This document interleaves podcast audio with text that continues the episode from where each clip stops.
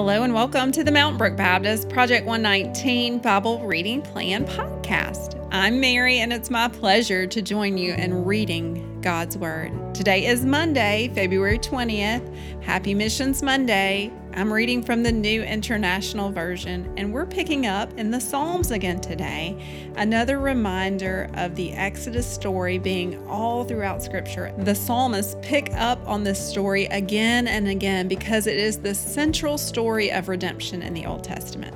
Psalm 136 is a favorite of mine. In fact, I got the opportunity last November to speak about this psalm in worship. And so, um, as we read it, I want to hear your voices um, in, in my mind, of course, as you say the refrain with me His love endures forever.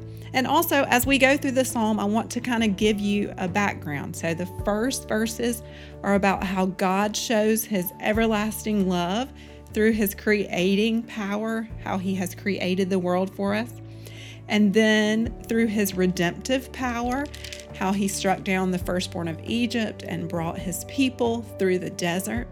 Then, in the story of the Exodus, remember the kings Og and Bashan? These were mighty kings, and God, by his power, struck them down.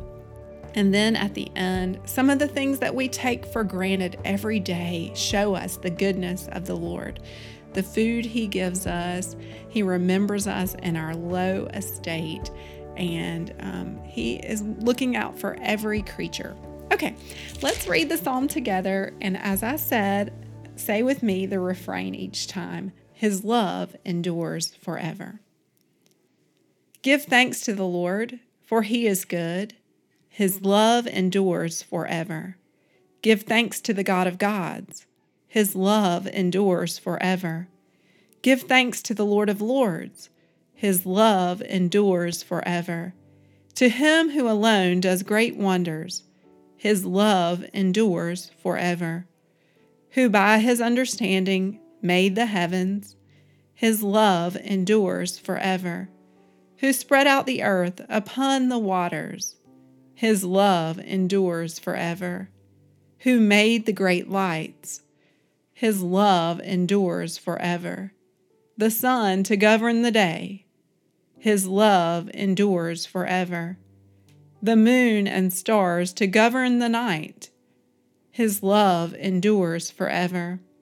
To him who struck down the firstborn of Egypt, his love endures forever, and brought Israel out from among them. His love endures forever. With a mighty hand and outstretched arm, his love endures forever. To him who divided the Red Sea asunder, his love endures forever. And brought Israel through the midst of it, his love endures forever. But swept Pharaoh and his army into the Red Sea, his love endures forever.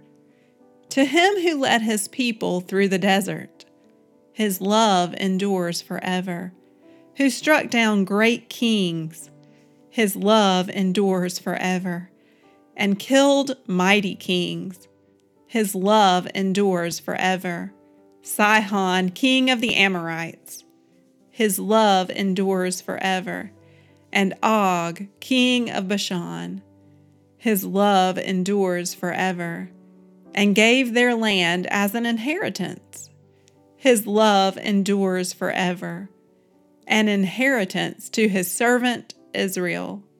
His love endures forever.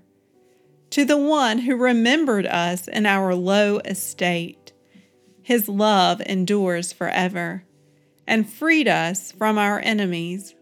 His love endures forever, and who gives food to every creature. His love endures forever. Give thanks to the God of heaven. His love endures forever. Thank you for listening along as we read God's Word together. Thank you, Lord, for this wonderful reminder that your love endures for forever, from the womb to the grave and beyond. His love endures for all time, and He has made a way for us to be with Him eternally. As we contemplate our mission partner, I hope you were able to be with us in worship yesterday when Ann Peyton Baker shared with us about Kids Alive International. I had the great privilege of going down to the Dominican Republic to see Kids Alive International and Casa Monte Plata um, in action. This is an orphanage and a school for kids, and Ann Payton is doing amazing work as a counselor and as an administrator with this organization.